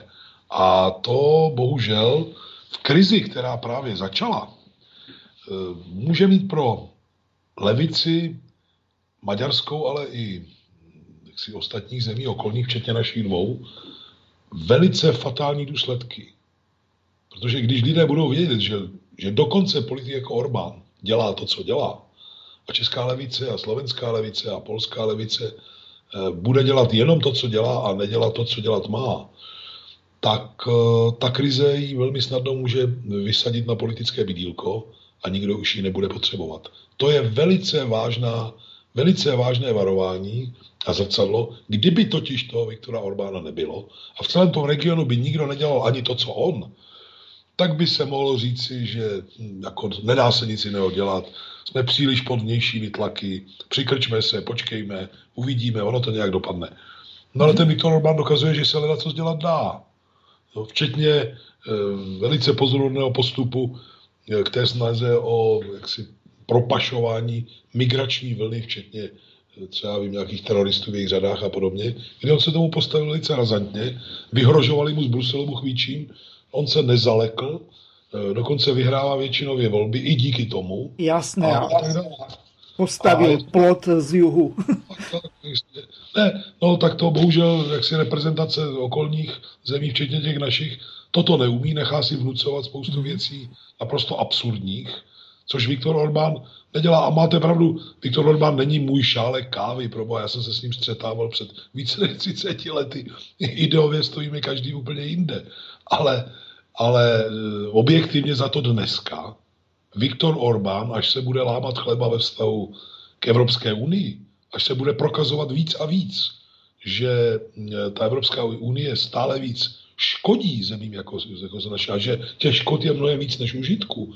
A dokonce, až bychom dokázali svoje vládnoucí garnitury přimět tomu, aby se postavili alespoň trochu víc za klíčové národní priority, což bude v konfliktu s Evropskou unii zcela určitě. Ta nám bude to zakazovat a přikazovat a vykládat, co všechno jsme prostě porušili. No tak v takovém případě spojenectví s lidmi, jako je Viktor Orbán na této konkrétní frontě, samozřejmě bude o to významnější. Takže to je, to je klubíčko paradoxů, nad nimiž historici do budoucna budou kroutit hlavou a možná jim bude chvíli trvat, než se v nich vyznají. Víte, co je ještě zaujímavé? Viktor Orbán ide na hrane. To znamená, že on je na vyhodenie z tej frakcie európskych ľudovcov. Neviem, či tam má pozastavené členstvo, alebo v akom štádiu je to momentálne, to až tak podrobne nesledujem. Lenže zas na druhej strane, možno, že si spomeniete na tú kurióznu situáciu, keď ho Juncker tam prefackal na tej tlačovke pred všetkými. Čiže ja neviem, on je na jednej strane e, taká kuriózna postava, na druhej strane, aj keď to nie je e, dvojmetrový chlap, tak má pomerne veľkú autoritu a ľudia za ním stoja na rozdiel od napríklad Ďurčányho alebo iných socialistov v Maďarsku. Takže toto je to zaujímavé na tom, že on dlhé roky sa drží na výslni. Já ať se taky vyjádří Honza, ale já k tomu dodám ještě jednu, ještě provokativnější myšlenku. Víte, ta krize, která propukla a kterou se nám křečovitě pokoušejí vylíčit, jako že to je důsledek koronavirové nákazy a že jen co sundáme roušky, tak všecko bude zpátky a počkejte a tak dále. A že dokonce ty masové protesty ve Spojených státech se všechny konají jenom proto, že jeden policajt se zachoval brutálně a v podstatě přivedl k smrti černožského spoluobčana, tak eh, někdy tak v létě, na podzim letošního roku, i u vás, i u nás, lidé s hruzou zjistí, že toto všechno je legenda, která lže, je to je lež jako věž, jak říkáme my Češi. Že nic nebude, až si sundáme roušky, tak nic, ne, téměř nic nebude tak jako předtím. A v tu chvíli budou bodovat víc politici schopní uhájit alespoň národní zájem a naopak budou prohrávat e, politici typu Ďurčáně a, a tak dále, a tím mám na mysli bohužel i sousední země, kteří se za žádný zájem, dokonce ani národní, pořádně nepostaví, budou přizvukovat té říkance naprosto groteskní, že tady to všechno je o nějakém koronaviru, který nás na chvilku vyrušil a pak to bude všechno, jak to, jak to bylo předtím. Jsme na křižovatce, začíná nová vteřina dějin, jak já říkám, a v ní se bude bojovat hodně právě o ten národní zájem. Protože když je krize, tak je to mnohem víc o práv, v úvozovkách právu silnějšího a naši takzvaní strategičtí spojenci samozřejmě se budou hojit hlavně na úkor zemí, jako je naše a vaše. A v tu chvíli, kdo nebude mít alespoň tolik vůle a elementárního rozumu, jako Viktor Orbán, bude strašlivě prohrávat.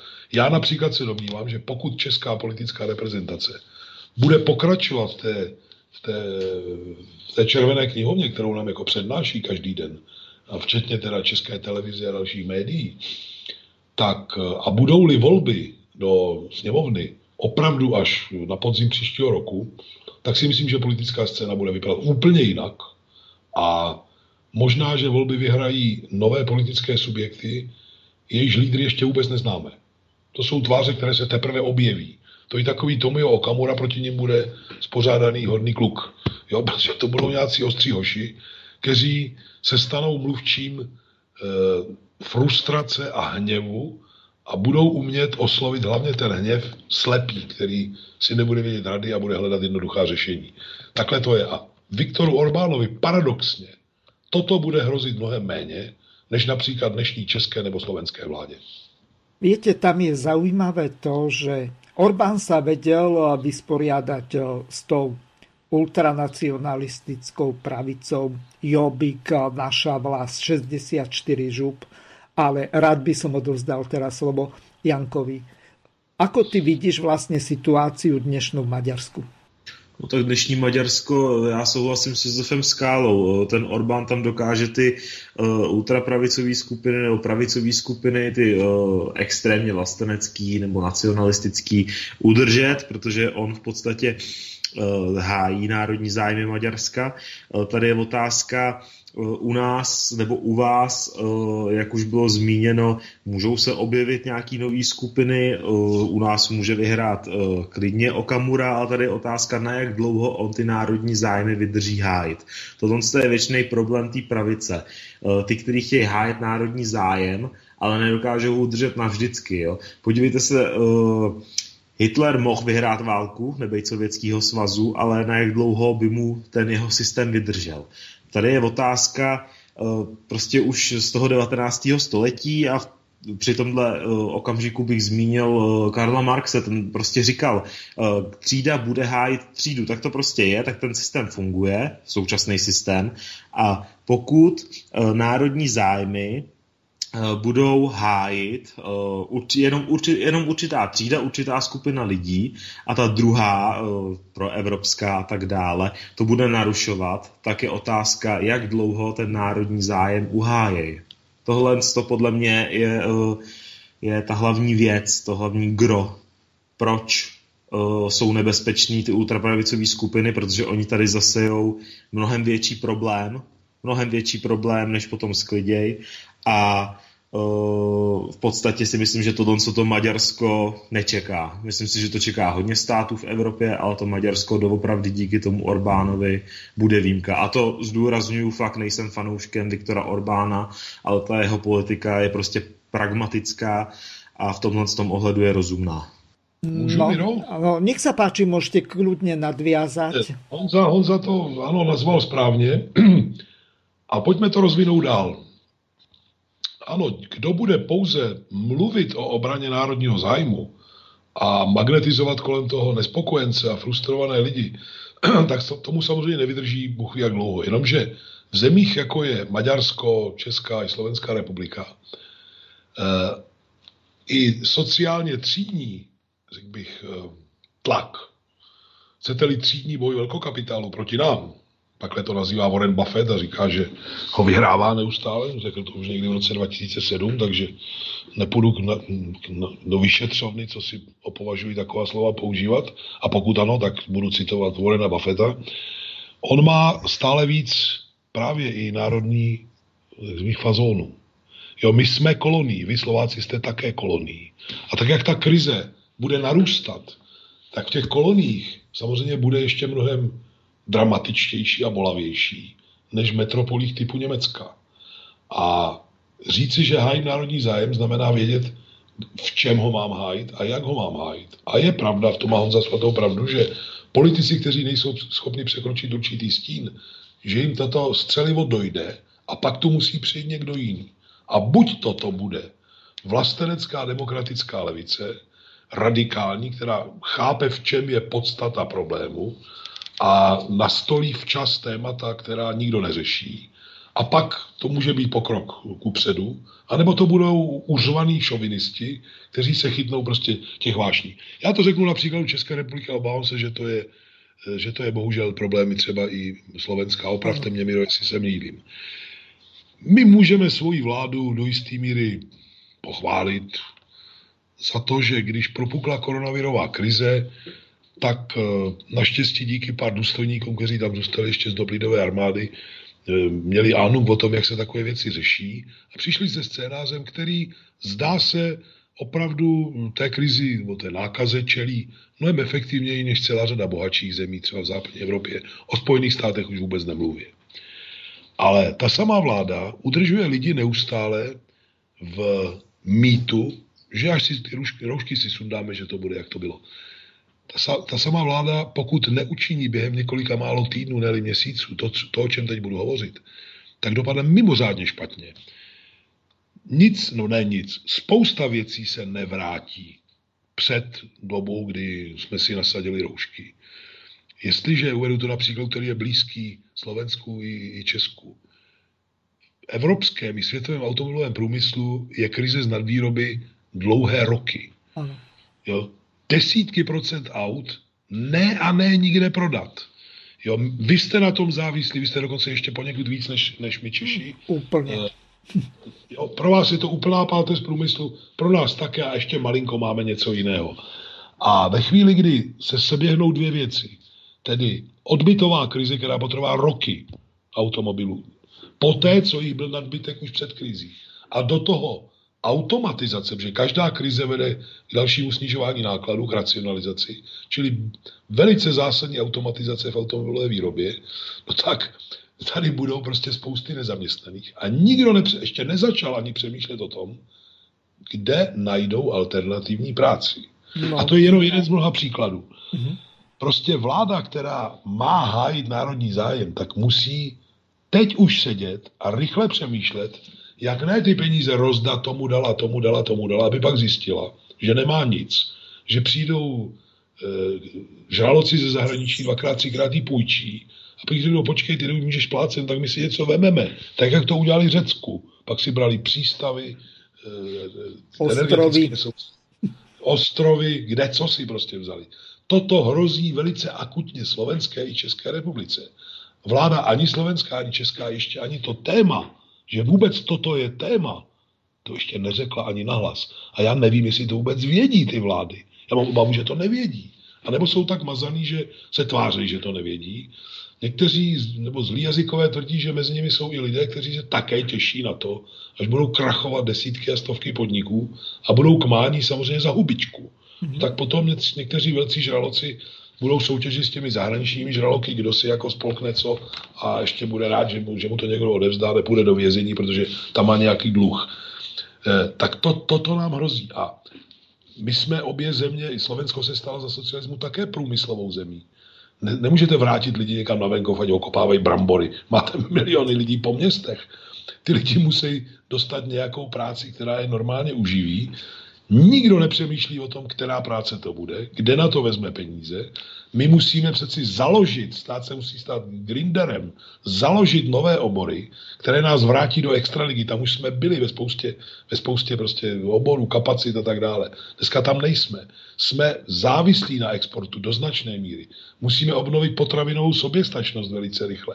Přestat být říčkou diktátu nadnárodních e, řetězců typu Tesco, Kaufland a tak dále, eh, postavit nějakou hráz mezi výrobce potravin u nás i na Slovensku a těmi, kdo vydělávají velký zisk na zpracování velkou obchodu a malou obchodu. Vytvořit nějaké státní holdingy, které ochrání prostě domácí výrobce. Obnovit zpracovatelské kapacity. Omlouvám se, mohl bych takhle mluvit ještě velice dlouho. S tím ještě nikdo ani, ani to neřekl nahlas. A například naše vláda se obklopila rádoby experty, tom nervu a dalších těch skupinách pracovních, kde s výjimkou asi dvou lidí nebo tří sedí výlučně lidé, kteří 30 let pracují pro nadnárodní kapitál proti své vlastní zemi. A ti mají teď poradit vládě, jak má napravit následky krize. Kozel zahradníkem je tedy to je, to je nic proti tomu, co to. A lidé, kteří chodí do těch pracovních skupin, nebo tam dělají nějaké zapisovatele, nebo co, tak vám důvěrně pošeptají, aniž byste je mohl jmenovat, že to je v podstatě kolbiště o to, kdo si ještě urve z veřejných financí pod různými záminkami víc, místo aby řešil perspektivy české ekonomiky, poté až se ukáže, že sta tisíce pracovních míst přestanou existovat. A odbyt také prostě mhm. mluví. Mm-hmm. Mluvám se, mluvil jsem dlouho, ale to je ak, nejakutnější prostě problém obou našich zemí. Mm-hmm. Ja by som na vás nadviazal a prečítal by som aj nejaké tie e-maily. Na tú predchádzajúcu reláciu, ktorú som mal pred týždňom s pani doktorkou Vítovou, to znamená politické rozhovory s Vladimírou Vítovou, tak tam som prehral jednu takú ukážku od Tomia Okamuru.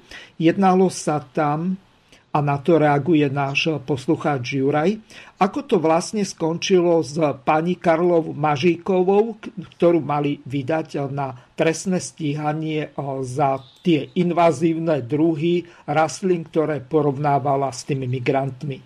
Máte nejaké informácie? Tak parlament, to neprošlo to sněmovnou. Sněmovnou to neprošlo, nebyla vydána eh, k policii. Eh, je to opravdu super tragikomické. Tak ona řekla něco, což já bych to těmi slovy třeba neřekl, ale to není žádný zločin.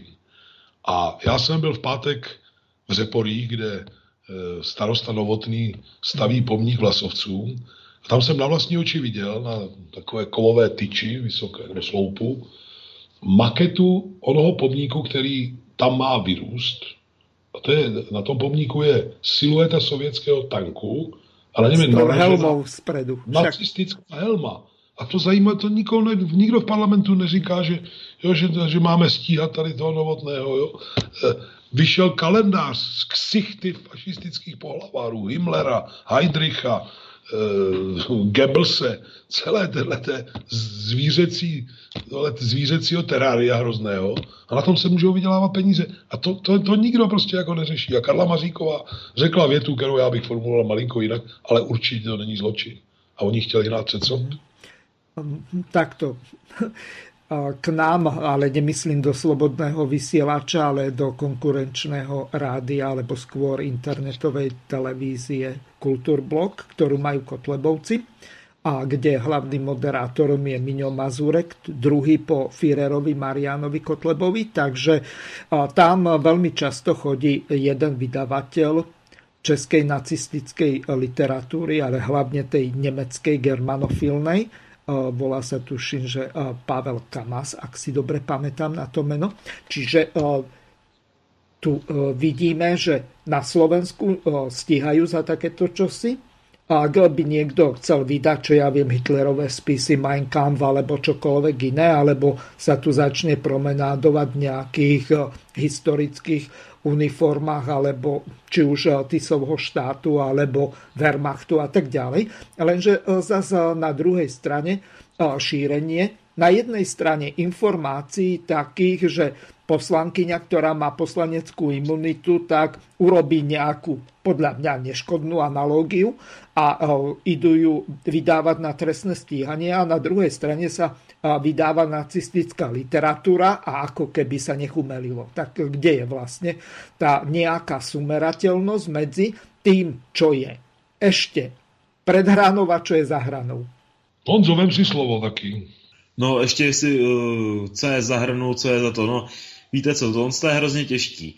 Já k tomu bych dodal k těm vlasovcům, uh, my, já jsem z Český Lípy, my máme kousek do Jizerských hor, tam určitě, možná jste to zaznamenali, vyrost teď konc kříž, Eh, kříž, který má uctívat památku Němců, který padli za druhé světové války a ten kříž je prototyp kříže, který se začal udělovat eh, v roce 39 za protektorátu a je jen nakreslený hákový kříž. Tohle to taky nikomu nevadí. Eh, otázka, co je zahranou, co není zahranou, je to nesmírně obtížný, aby nedocházelo k porušování svobody slova, ale doopravdy je určitá nějaká míra. Eh, ono to začíná eh, přepisováním historie. Podle mě tohle není v žádném případě konec. Tohle je právě začátek toho, co se chystá. Eh, ono už to začalo trošku v roce 89, kdy se začaly strhávat určitý symboly, začalo se poprvé diskutovat vůbec o tom, co ten sovětský svaz v roce 39 dělal a tak dále a tak dále.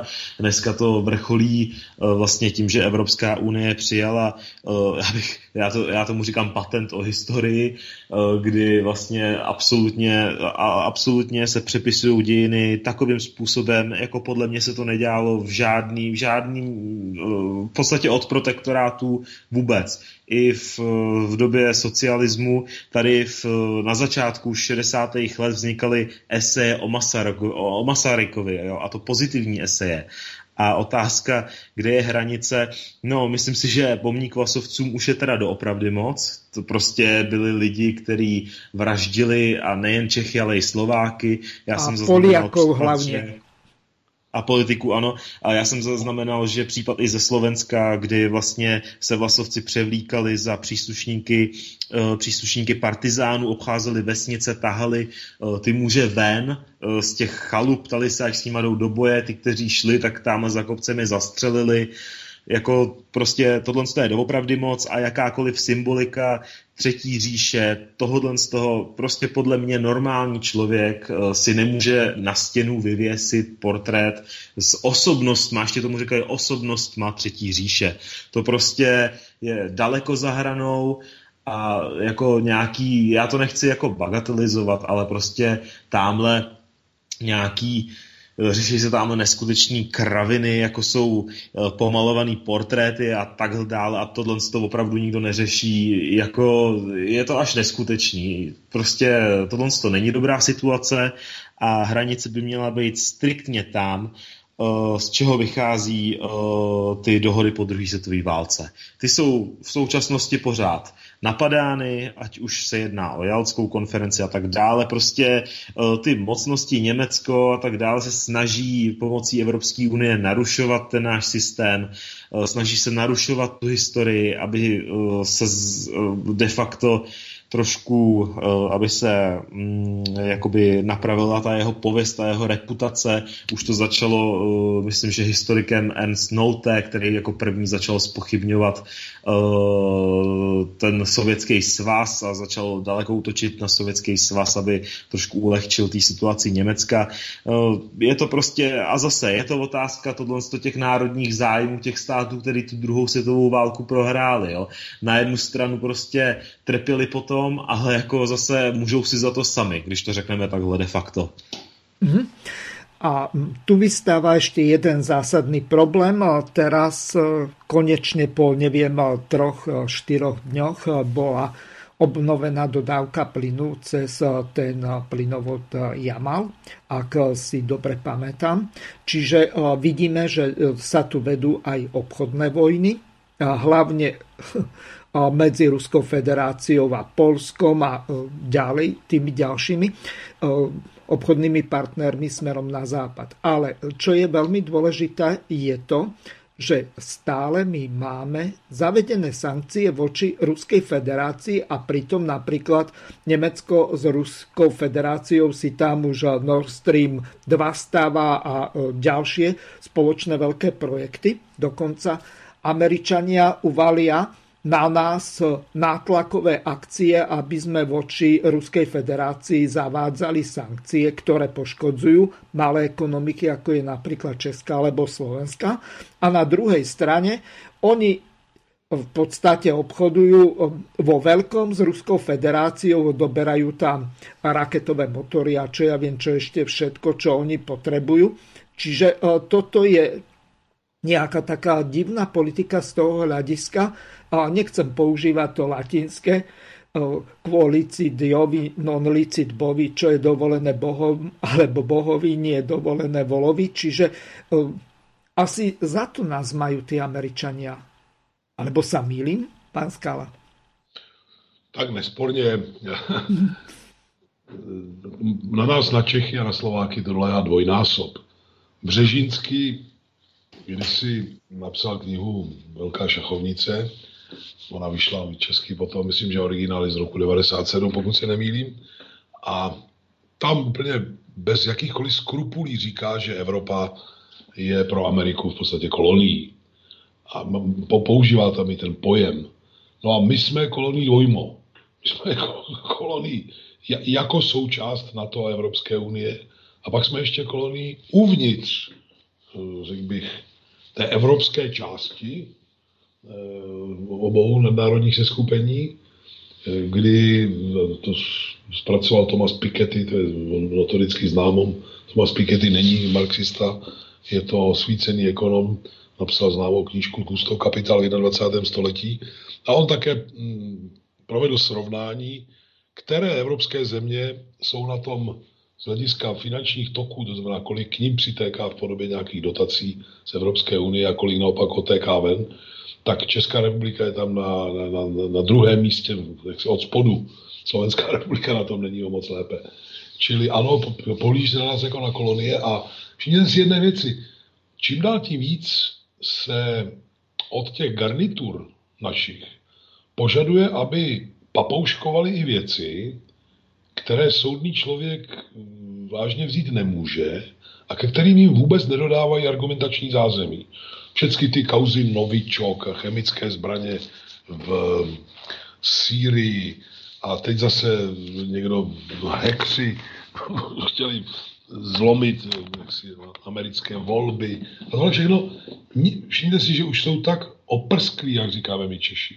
Oni nutí ty svoje prodloužené, ty, ta, ta svoje prodloužená tykadla v závislých zemích typu České a Slovenské republiky, aby mechanicky toto papouškovali, ale nikdy jim nedodají argument, kterým by jako mohli tuto pozici nějak obhájit, že by vypadali věrohodně.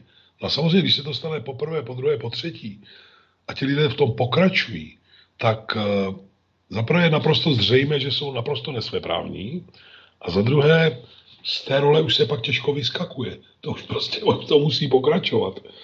Je na to žalostná podívaná, ale je to tak a vezměte si otázku exteritoriality práva.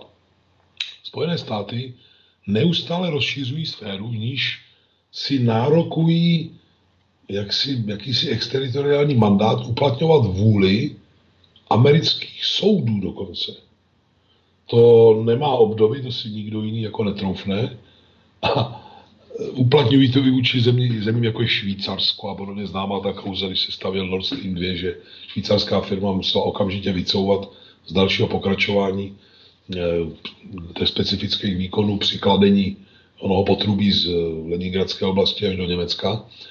A tak toto se běžně děje. A když Rusko vstoupilo na, řekl bych, to, pole, ale výlučně v jedné sféře. To znamená, že bude postihovat i v zahraničí, povede k odpovědnosti lidi, politik, média a podobně, kteří budou ostouzet ruské občany, kteří položili život za osvobození Evropy od fašismu.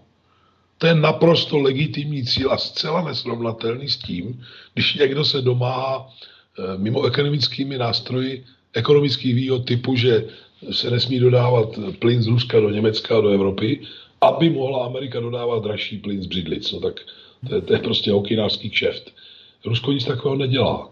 Čili to, to je dobře, že si to lidé po mém soudu začínají více a víc uvědomovat. A úkolem nás, kdo nějak spolu formujeme veřejné mínění, je fakta tohoto typu bych prezentovat a uvádět také do souvislostí. To je podle mého soudu velmi důležité. Mm-hmm. Janko, chceš eh, to doplnit ještě?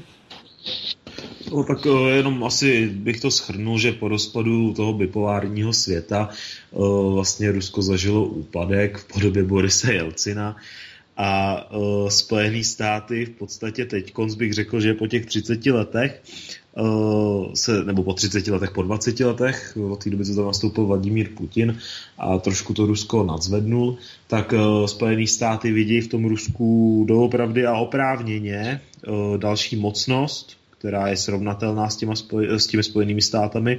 Ono se pořád mluví o tom, proč my jako komunisti podporujeme Rusko, když je to teď kapitalistická země, ale já bych tomu chtěl říct, že my nepodporujeme Rusko, protože to je kapitalistická země, ale by nevznikl unipolární svět prostě, jo, kde by jeden mával byčem nad těma druhýma, prostě musí dojít k nějaký bipolaritě.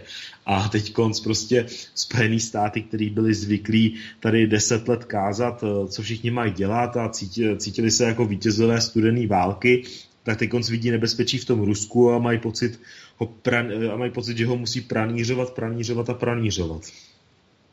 Viete, čo je zaujímavé?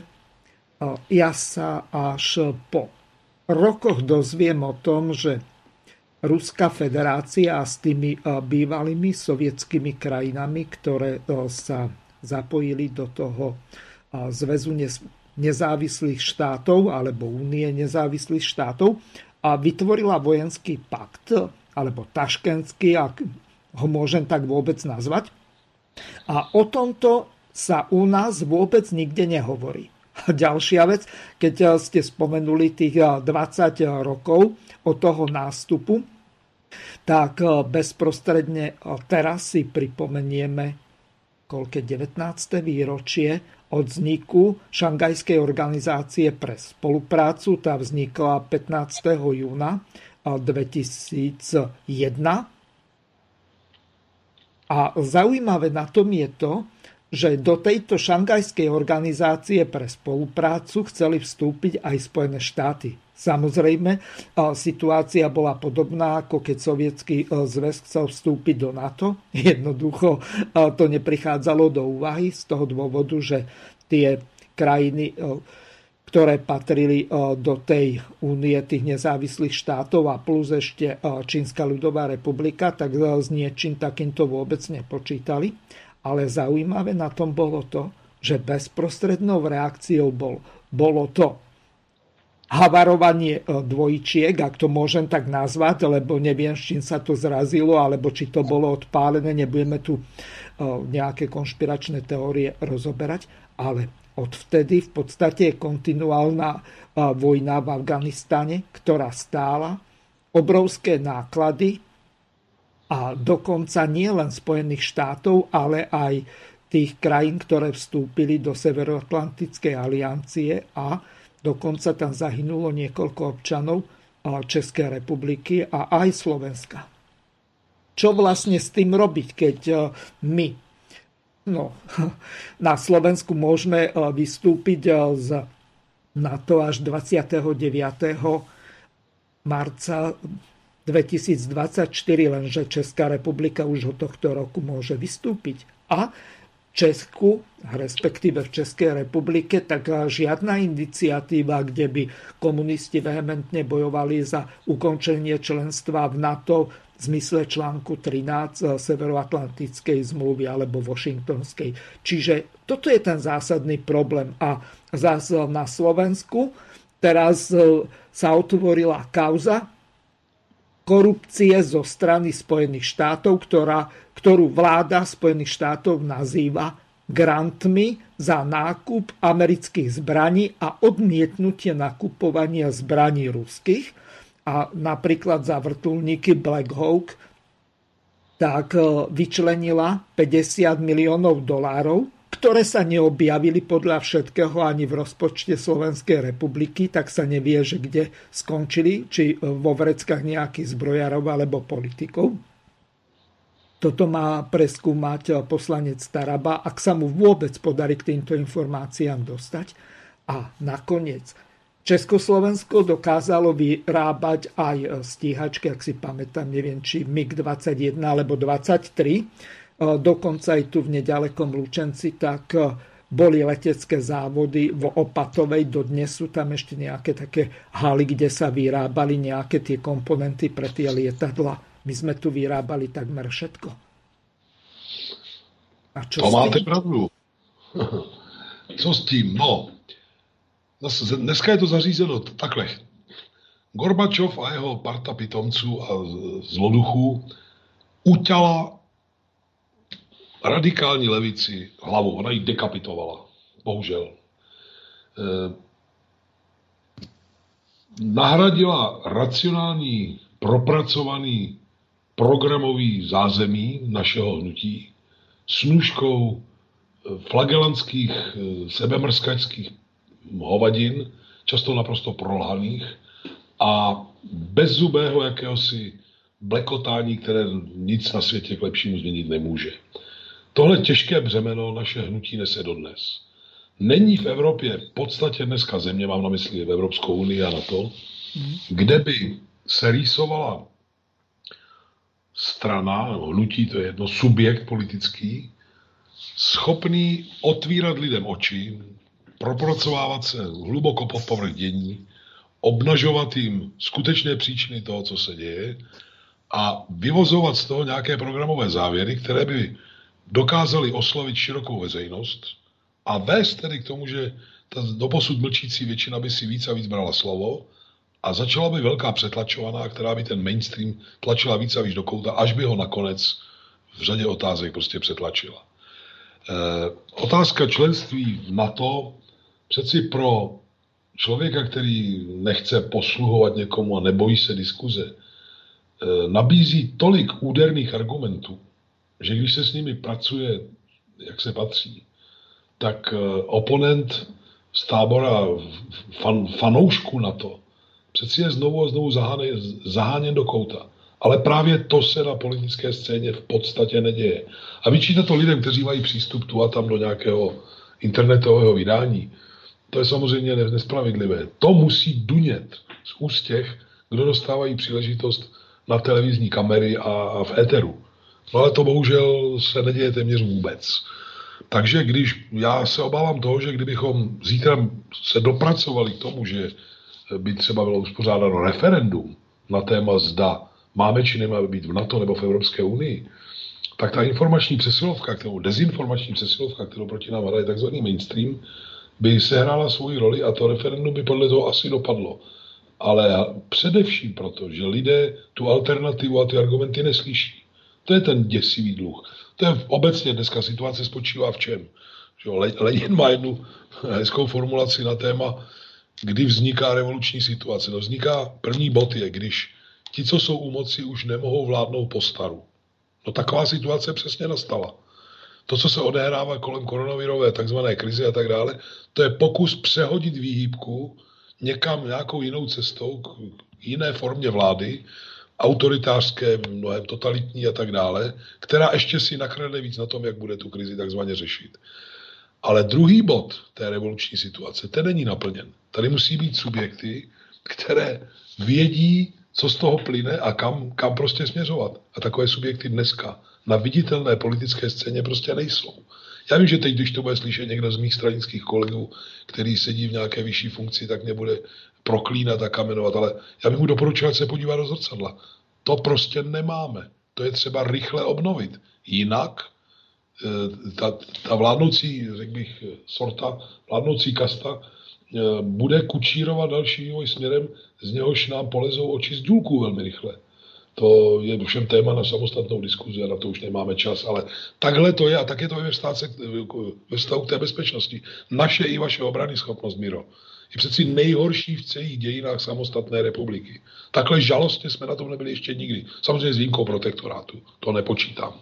Ale jinak obrany schopnost i za první republiky, i po válce byla jednou z priorit a byla zajišťována relativně velmi dobře. Dneska z toho nemáme ani, ani za nehet. Dneska jsme, máme žoldnerských pár, pár dvě brigády žoldnéřů, který jezdí ke si po světě válčit cizím zájmu a v cizí režii, ale vlastní území neubránili. No a toto je moment, který když vysvětlíme lidem a vysvětlíme, která jsou skutečná rizika, že to není žádný Irán, Rusko, Čína a podobně, tak teprve tam může začít seriózní debata o tom, jak tyto otázky řešit a do jaké míry se s tím slučuje či neslučuje členství v NATO. Ja tu mám jednu takú ukážku. Je to veľmi zaujímavé z toho dôvodu, že vy máte také pekné slovo. Jak politici lhají, terajší predseda parlamentu v Národnej rade Slovenskej republiky, tak pred voľbami hovoril jedno a po voľbách druhé. Týka sa to toho nákupu tých amerických stíhačiek, ktoré ktorých nákup bol podmienený tým, že ak chcú za ten predchádzajúci kšeft s tými vrtulníkmi Black Hawk dostať tých 50 miliónov dolárov, tak musia nakúpiť ďalšie americké zbranie a za podstatne vyššiu cenu. A teraz si to vypočujeme. Priatelia, 14 stíhačiek, 3 okresné nemocnice. Práve ide ministerstvo obrany prezbrojiť armádu a ide objednať 14 stíhačiek za miliardy eur. Jedna jediná stíhačka má hodnotu troch špičkovo vybavených okresných nemocníc. Takže keď niekedy uvidíte nad hlavou preletieť F-16, tak si predstavte, že hore vám letia tri špičkovo vybavené okresné nemocnice, ktoré tak veľmi dnes ľuďom v tých regiónoch chýbajú. A tak ľudia po nich volajú. Prečo robíme týmto spôsobom? Prečo sa takto prezbrojuje? Prečo sa to e, investuje takéto obrovské peniaze? Nás mrzí, že to robia pod kepienkom utajenia. Aby ľudia nevedeli, čo sa deje, aby to zakryli to vojenskými uh, utajeniami. Ľudia sa nevedia dopátrať k tomu, prečo, prečo toľko kusov, prečo toľko peňazí. A tým pádom strácajú dôveru voči ministerstvu obrany a voči štandardným politikom, ktorí tu nás dneska vládnu fakt naozaj, nech si skutočne e, zhodnotia a povedia si, že čo im lepšie vyhovuje. Môžu sa vybrať, že je to pluralita. Že čím radšej, radšej vyhovuje ten štandardný typ politika, ktorý to tu nám vidíme 25 rokov, má za sebou a dokonca sú to stále tí istí oligarchovia. Krmi tých oligarchov, potom jedna kauza strieda druhu, nadspe si vrecko, potom ich klame, dokonca ešte začne moralizovať. Alebo potom tu nám máme ten neštandard, no, ktorý mm. proste úplne ešte funguje. Ja môžem povedať za seba, že veľa ľudí so mnou môže súhlasiť, môže so mnou aj nesúhlasiť, ale jednou vecou si môžu byť všetci istí, že keď raz niečo slúbim, tak to dodržím. Viete, ja nemám čo skovať rozprávať. Ja, ja netajím ani svoj súkromný život. Všetci vedia, že mám neštandardnú rodinu, že mám kopec detí. Vedia môj vzťah k ženám. Ja sa tým netajím. Ale ja som tých ľudí nikdy neoklamal. E, počúvať tu nezmysly, že ideme vypovedať teraz nejaké stíhačky americké, to rozhodne nie. Sme ju podpísali s ruskými MIGmi, tak budem za to, hmm. aby to boli ruské MIGy. Je teraz podpísaná zmluva s americkými F-16, do tak budú to americké F-16 a nikto do toho nebude vstupovať a nebude to spochybňovať. Ale ja som tých ľudí nikdy neoklamal. Kto s oligarchami ducha do jedného mecha, je oligarcha a zlodej. Boris Kolár je ale len zlodej. Na oligarchu má totiž prázdny účet. A preto si ho chcel dotankovať v politike. To je môj názor. Ja si to myslím. Len mu to nejak nevyšlo. Stal sa hráčkou v rukách manipulátora Krajňáka a Lipšica. Stal sa ich hlasnou trúbou. Jednomu však vyšlo. Má poslaneckú imunitu. A ako hovorí jeho komplic Lipšic, je nad zákonom. Áno, Boris Kolár je dnes nad zákonom. Vyškriabal sa cez plané a neuskutočniteľné sluby svojim voličom až do parlamentu. Chcel sa vyškriabať až do premiérskeho kresla. Dnes mu to nevyšlo. Snáď o 4 roky. Takže vypočuli ste si, aká je vlastne situácia na Slovensku. Pred voľbami sa sľubuje, rozpráva sa o tom, že ak budete počuť hluk jednej stíhačky F-16, tak to vám letia tri nemocnice a po voľbách už sa nič nesmie spochybňovať a tak ďalej. Čiže toto je úplné psycho. To ako hm. keby si z tých ľudí úplnú srandu robili, alebo mali ich za úplných idiotov, alebo ako. No. A potom sa ani nečudujme, že k európskym voľbám príde 20%, teraz ešte ako tak tieto voľby boli úspešné, dve tretiny ľudí prišlo, takmer 65%, lenže v tých ďalších voľbách potom, to, čo sa tu deje, tak ja neviem, že či príde 40%, alebo ešte menej ľudí, lebo platí to známe, neviem, kto to povedal, tuším Mark Twain, ak by voľby niečo zmenili, tak by ich boli už dávno zrušili. Takže čo s tým vlastne robiť? Lebo toto je bezvýchodisková situácia, nie je tu tak ako v Čechách ani na Slovensku žiadna politická strana, ktorá by razantne a radikálne hájila záujmy námezných pracujúcich alebo tých živnostníkov a tých nahnatých do švart systému, ktorý je v Českej republike zakázaný. U nás je to dokonca štátna doktrína z toho dôvodu, že tých Dokonca aj v štátnych podnikoch vyhnali robice živnosti a teraz tí živnostníci, či už ako drevorúbači, alebo traktoristi, alebo tie lesné žienky, súperia o to, kto poskytne alebo ponúkne tú najnižšiu sumu, za ktorú tú horu, alebo tú škôlku, alebo čokoľvek iné je dokonca schopný tú prácu urobiť. Čiže to, drevo vyrúbať alebo tie stromky vypestovať a vysadiť. Čiže toto je ten zásadný problém, že nie koho voliť, nie na koho sa obrátiť a nejaká radikálna ľavica, tak to je sen noci svetojanskej. Hmm. Miro, eh, ta nová vteřina dějin otřese celým katechismem, na němž to doposud stálo. Stane se to během několika málo měsíců. A to jsou situace, kdy se věci hýbou jiným směrem. Jsou dvě možnosti. Buď tu výhybku budou přehazovat ti, kdo nás přivedli tam, kde jsme, pak to bude teda velmi kruté. A e, pak také si jménem těch podvedených a okradených budou brát slovo síly, vůči nimž je možná i kotleba slabý čajíček, a nebo se najde síla, odvaha a invence postavit tomu dostatečně programově podkovanou, argumentačně silnou a vlivnou opozici. Začal závod s časem, buď se stane jedno nebo druhé. Zatím to vypadá, že to mají v rukou ti výhybkáři. E, já se snažím hovořit s lidmi jiného ražení, než jsem já sám na mysli světonázorově. Zdá se, že poznání, že se blíží veliký třesk, narůstá mezi vzdělanější částí těch lidí, kteří jsou tak, tak či onak opíní nemakery, že nějakým způsobem veřejně se aktivizují a těší se jakési důvěře. Zatím to nepřekročilo hranici, kdyby byli ochotni jít do, nějaké, do nějakého politického angažmá, tak trošku vyčkávají někteří kvůli svým akademickým kariérám, mají i jiné důvody. Já si věřím, že to přejde a že někdy v létě na podzim se ta křižovatka vyhrotí natolik, že bude možné do ní vstoupit razantně něčím na ten způsob. Pokud eh, to jak si prospíme tuhle tu šanci, potom čeká obě naše země, nebo tu zemi, v ní se dostane eh, velmi, velmi neradostný scénář, kdy hm, mohou být velké vášně. A já se obávám, že může téct i krev.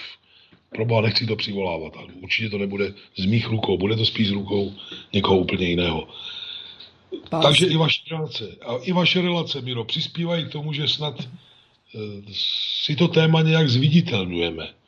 A já třeba mám řadu slovenských přátel, s nimiž bych chtěl e, uvažovat společně o tom, jak se k té krizi postavit, ke krizi, která vyžaduje posunout některé věci naprosto odlišným způsobem, než běželi do posud. Že jinak skončíme v dluhové pasti, skončíme jako to Řecko a ještě hůř.